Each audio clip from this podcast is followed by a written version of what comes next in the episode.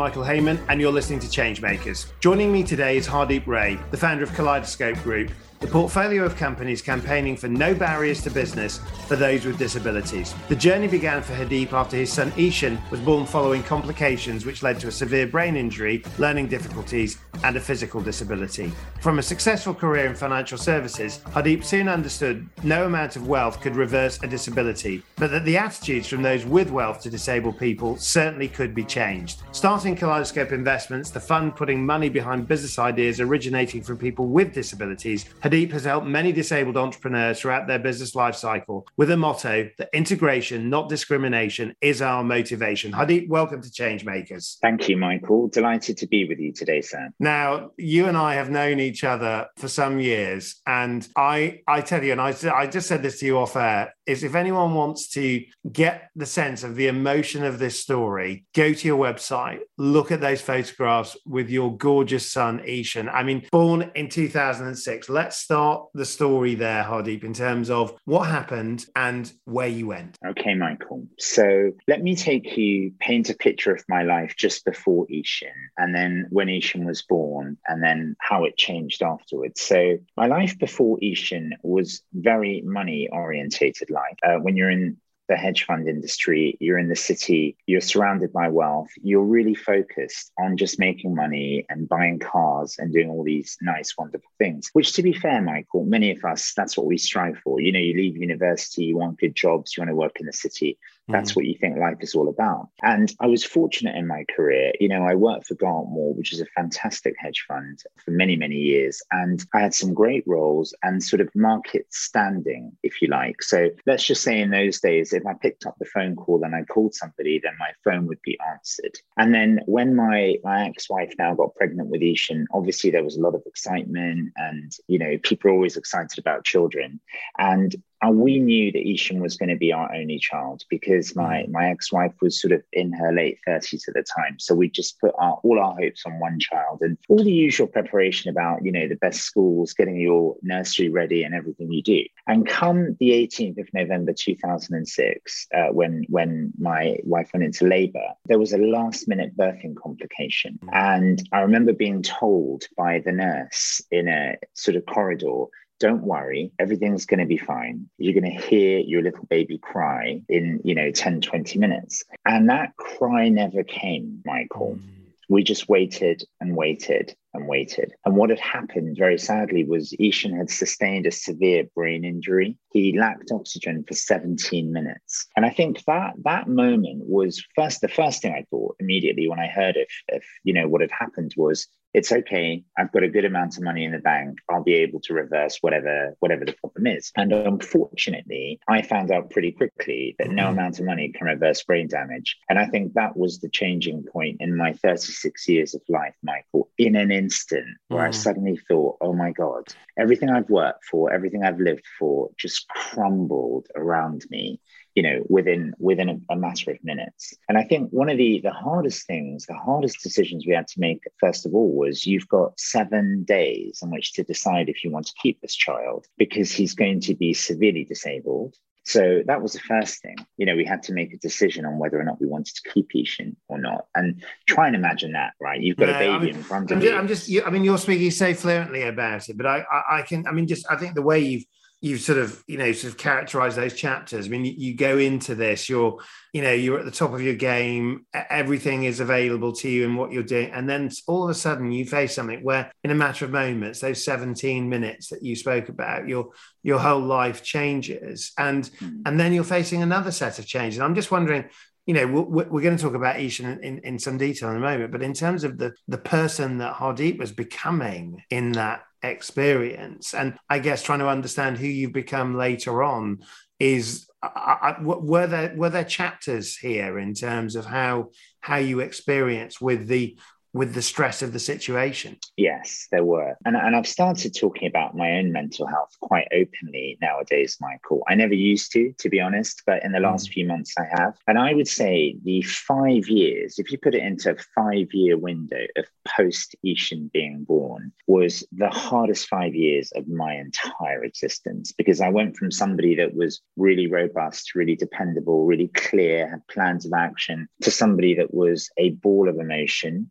a robot because for a period of time you just become a robot you know my, mm. my ex-wife went through depression at that time um, and you know men's health postnatal depression right can actually happen to men as well we don't normally talk about that but mm. i went through that I went through anxiety. I went through panic attacks. I went through suicide, su- suicidal thoughts. There wasn't any emotion that I didn't go through during that time. But there was a sense in me that, and this is the most amazing thing about Ishan and children like Ishan, is that although they're not able to communicate in a way that's conventional, there's something spiritual within them that is more I, powerful I than and, anything.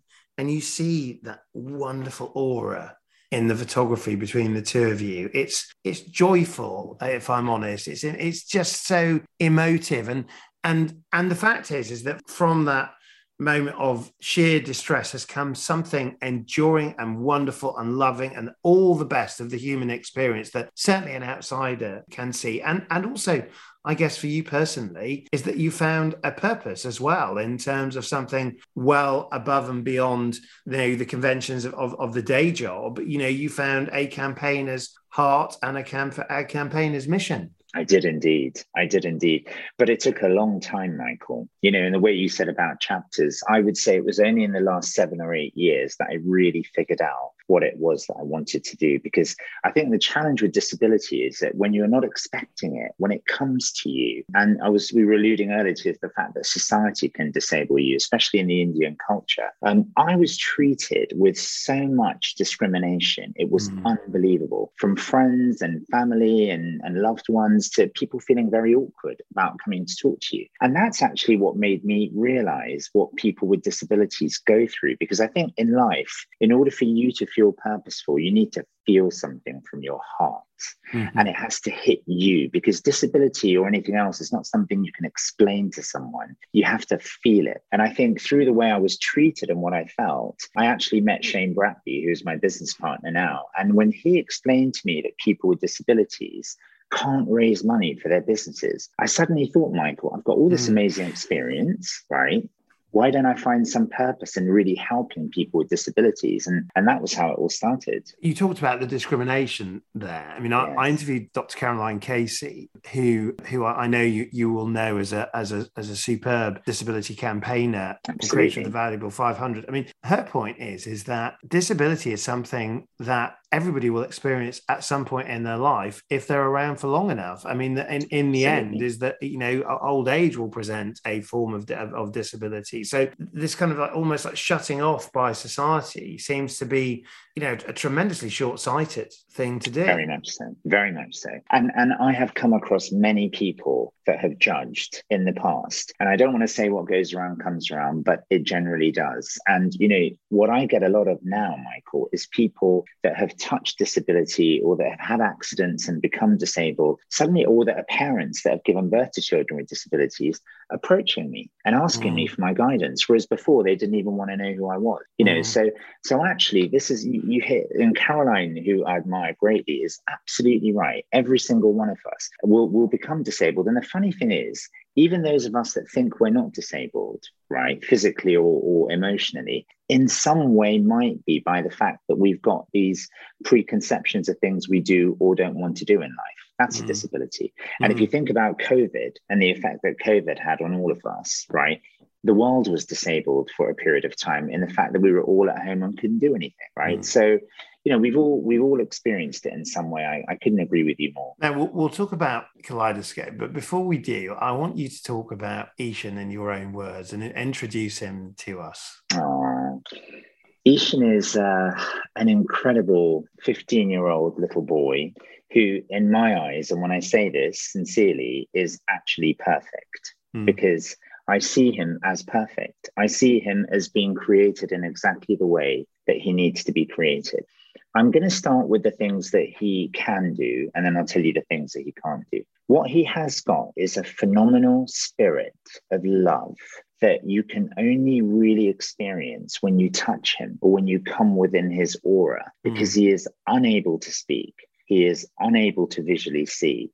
He is unable to touch he is unable to be independent he's unable to communicate right mm. so that's a funny thing you you can't actually sort of engage in a conversation with him but i've come to live with the fact that i'm preempting what i think he feels from the touch and from the feel and from the looks on his face and from his smiles and his hmm. emotions mm. and he is you know one of the things i do funnily enough michael even though he's only 15 is i sit down and have weekly meetings with him and i just talk to him as though he's sort of understanding what's going on mm. and i don't know what he does and what he doesn't understand. But all I know is that when I'm in his presence, somehow in a funny way, he'll laugh at a moment where you'll just think he got it. You know, mm. it's one of those and, things. So he's, but this feeling is, is is it is it spiritual? I mean, what what is the, the, yeah. the it, it feels like there's something that is beyond words, beyond traditional yes. forms of communication because there is a connection isn't there? There was a i want to relate to the photo that i put on linkedin on ishan's birthday the 18th of november last year. Now in that photo is me and ishan lying down in a hospital bed and we're in his own room. Everything was as silent as you could imagine. And all i was doing michael was i was whispering. I was just whispering and in all my 15 years of experience with Ishan, there was never a moment more when I felt he understood what I was saying. Mm. Right. And it was just so silent. And, every, and he usually looks to the left. But every time I said something, he turned to the right. And I could feel this energy coming from him that was just unexplainable. But I knew that he knew that we were together and we were in perfect harmony. And I think that is why that particular photo and moment was captured and went absolutely crazy on social media, very innocently, because people could see that as well. So, yes, there is something very spiritual mm. about him, Michael. I mean, very and, it, so. it, it, and we will put that that photograph with with this episode so that people people can um, people can see it. And it makes me feel that there there are these twin tracks of of two Hardeep stories, right? You know, the, the, story of the person that was the hedge fund investor, you know, working with a former member of Dragon's Den and all these sorts of things that that I suppose led to the to the profit, as in the, the, ability to make money. And then there is this purposeful person that really does also see, well, actually, you can do something with all of that financial energy and all of that ability. And you know, your, your quote that you share with us in, in your lockdown list is that if you lead with purpose, people will follow and profit will come. My, my hmm. question, I suppose, was that did it take 2006 for you to learn that lesson and to really feel it, do you think? Yes, absolutely, Michael. I hate to admit it, but I was just sort of very, very money driven, very success driven, very status driven. I was very ostentatious because that was my that was my community and my circle. And I think that, you know, when when Ishan happened, there was another thing that happened to me actually, which was a tsunami in 2004. So I was in that Boxing Day tsunami. That was that was a wow. miraculous escape, mm. miraculous escape. So that helped me to to realize something, but Ishan was life transforming. So it did take that incident to make me realize that there was a parallel world. But what actually really made me feel that I have to do something about it, Michael, is the way that I was treated by people and the mm. way that I was treated by society. And this is what a lot of people with disability will say is that actually they're quite capable of doing things, but it's society that prevents them because they have these pre- preconceptions on what they can't do. And that was the thing that got me angry. You know, so if something got me really angry, I thought, hang on, this is not right.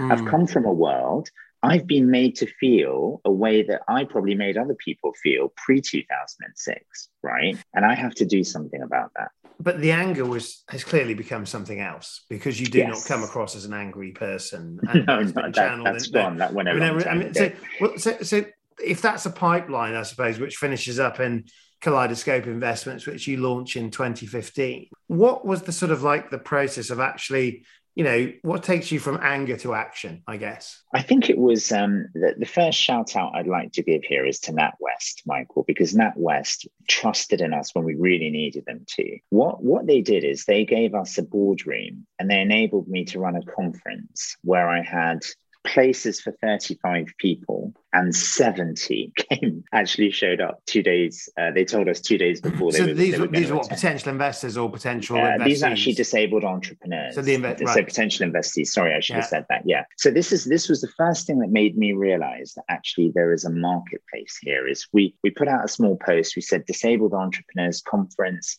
If you're disabled and you'd like to learn more about starting your own business, then this is the date. This is the time. Register your interest. And NatWest enabled us to use one of their one of their meeting rooms, and we had a conference that was so mind blowing. I mm. can't mm. begin to tell you. And the inspiration that I felt from being at that meeting, just standing up, being with 35, we had to do two two sessions of 35 each, right? We didn't have 70 people in the room, but standing up and dealing and talking to people with so many different types of disabilities, Michael, made me realize, mm. oh my God, this is a world that I did not even know existed. But what a mix of disability but drive, wanting to go and do things ama- amazing things. And you know, we, we, could talk about some of the sort of, I guess, that how Kaleidoscope has gone forward with some of those investments. But I think in in so doing, we should talk a little bit about Shane Bradbury, who is who is your your your co-founder, who lives with a neurodegenerative disorder called Friedreich's ataxia. He he was very instrumental, wasn't he, in the journey for Absolutely. you in terms of talking about the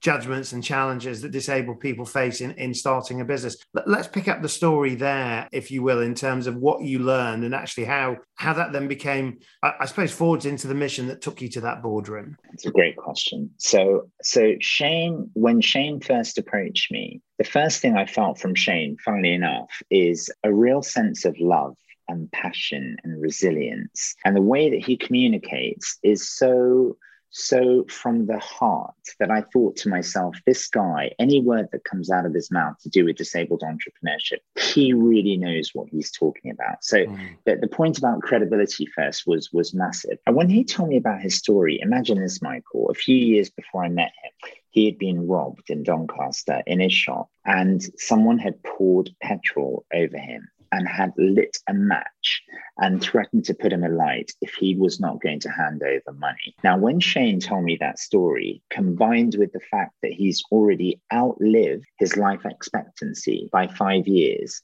I thought to myself, this guy is what, what, kind of it's just unbelievable i mean how much more resilient yeah. yeah. And and so those two things made me realize that this is an individual that's got real character, real charisma, lives every day like it could be his last medically. Okay. Mm. And and that was a huge driver for me, Michael, because I thought to myself, if he understands this world of disability and entrepreneurship and he's lived it himself, and I understand the world of investing and raising money, this could be a perfect match made in heaven. Mm. But it was those two things, Michael, that he told me that really drove me to feel that I need to I need to work with this guy in some way. And I suppose in terms of when you bring people together that have got that shared purpose, that shared energy, and also a backstory which gives them yeah. real drive, real a, a, real a real sense of you know, as you say that I mean, mortality seems to be quite a quite a theme in this interview in terms of what do you what do you do with the time that's allotted to you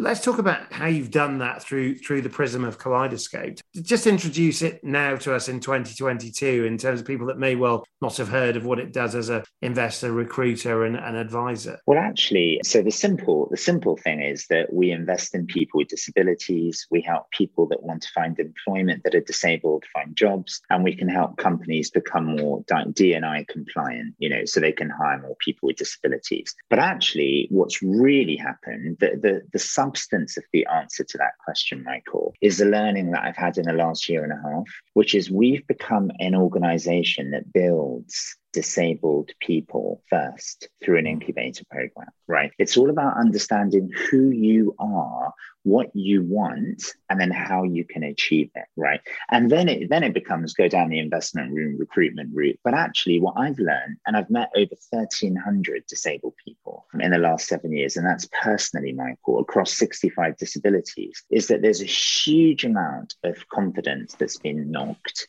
huge mm. lack of self-esteem. And, a, and the, the biggest issue is huge amount of opportunity that they should have taken away from them. Mm. so actually in this incubator program what we do is we talk we talk to them about what are your talents? What are your hidden talents? What is it that you want to do rather than what society wants you to do?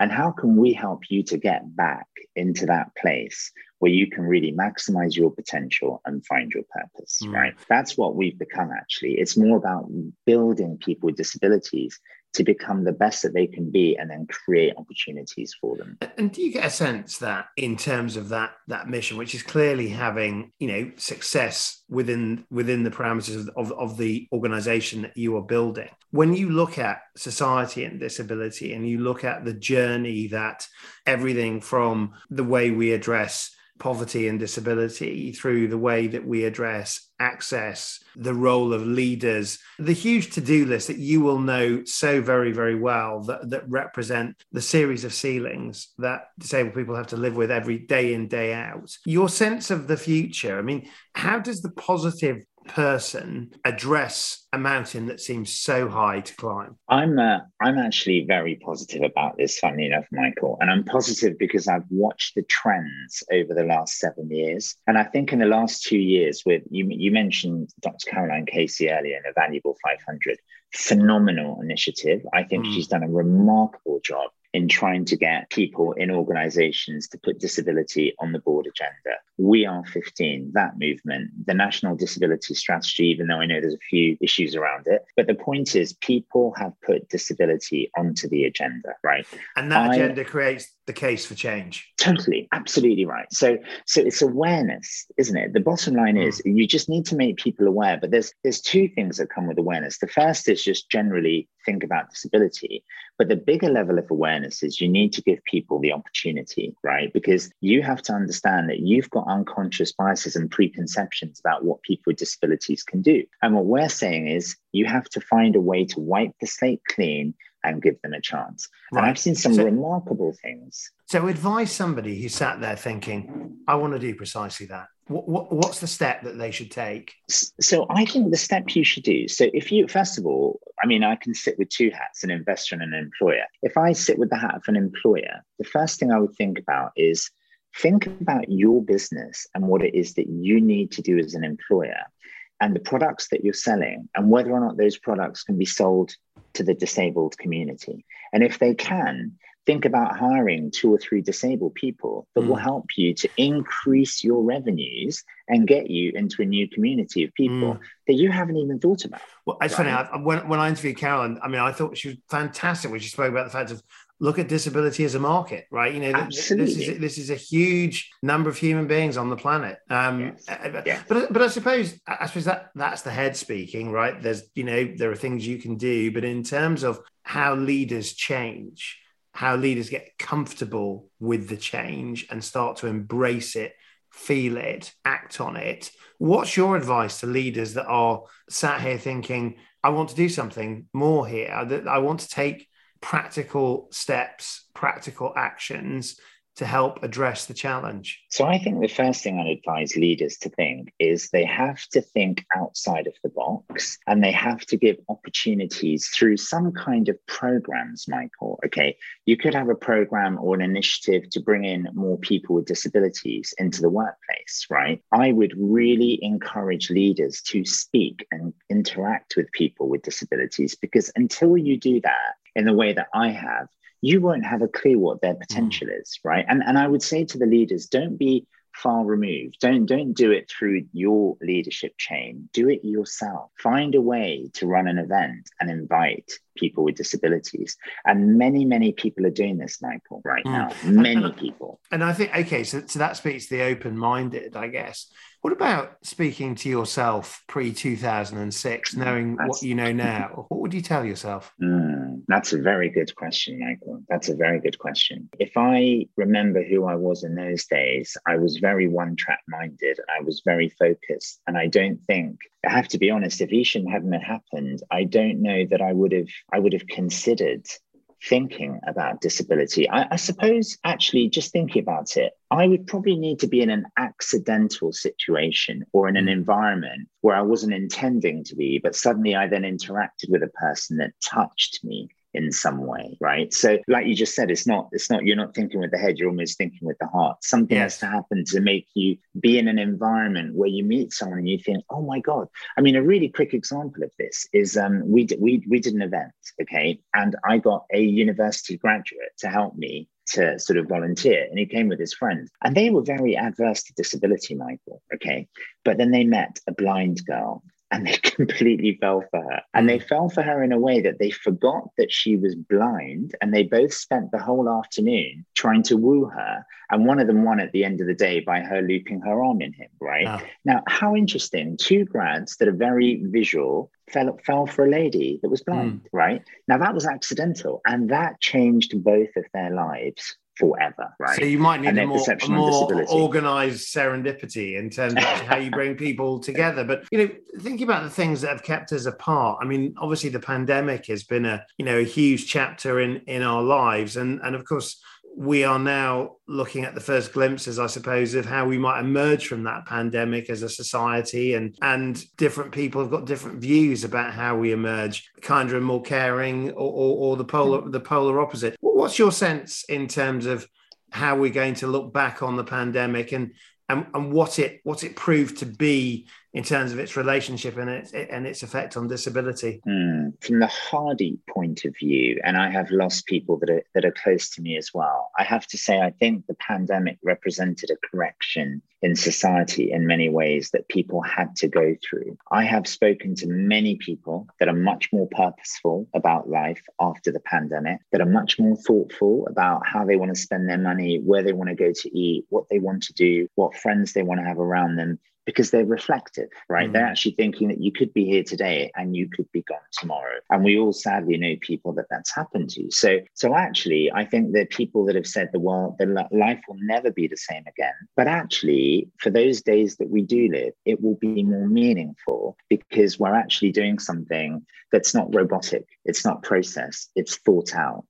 Mm. So I, I actually think that there are many good things that have come out of the pandemic. And I think there will be opportunities for entrepreneurs, especially in the disabled space, as I see all the time, every day, okay, to, to actually launch new ideas and new businesses that are in that marketplace. I think there is, you know, the fact that there are so many sectors now that are desperate for employment is actually creating opportunities for more disabled people mm. to be retrained and go into those sectors. So I think actually for disability, and, and, and the final thing I'll say, Michael, is that one of the things our charity did, we have a foundation as well. We set up a little sharing circle for people with disabilities because we thought that we'd help them to feel more comforted when there were when we were going through a pandemic. And actually, the funny thing was they were the ones that were calming the non-disabled people in the room because mm-hmm. their view was welcome to my world yeah. i live in isolation very often right mm-hmm. so so there, there was much more of a sort of understanding and passion towards disability that i've seen and I, I'm going to say, and you you can feel the irrepressible entrepreneur in you, Hadi. Now, well, last we are we're out almost out of time, but what I what I don't want to do is finish before I ask you about Ishan today. Tell, tell us a little bit about what he's up to, and, and, and let's finish the story there. And I suppose the message that you'd like him to sort of, or you'd like others to hear from him to sort of conclude our, our, our conversation? So I think Ishan today is in a beautiful home that is is near Cambridge at the moment. It's a residential home. They have a school and his and and his home there as well. I FaceTime him every single day and I go and see him a couple of times a week. And Ishan is actually doing quite well within himself. You know, he loves bird sounds. He loves nature.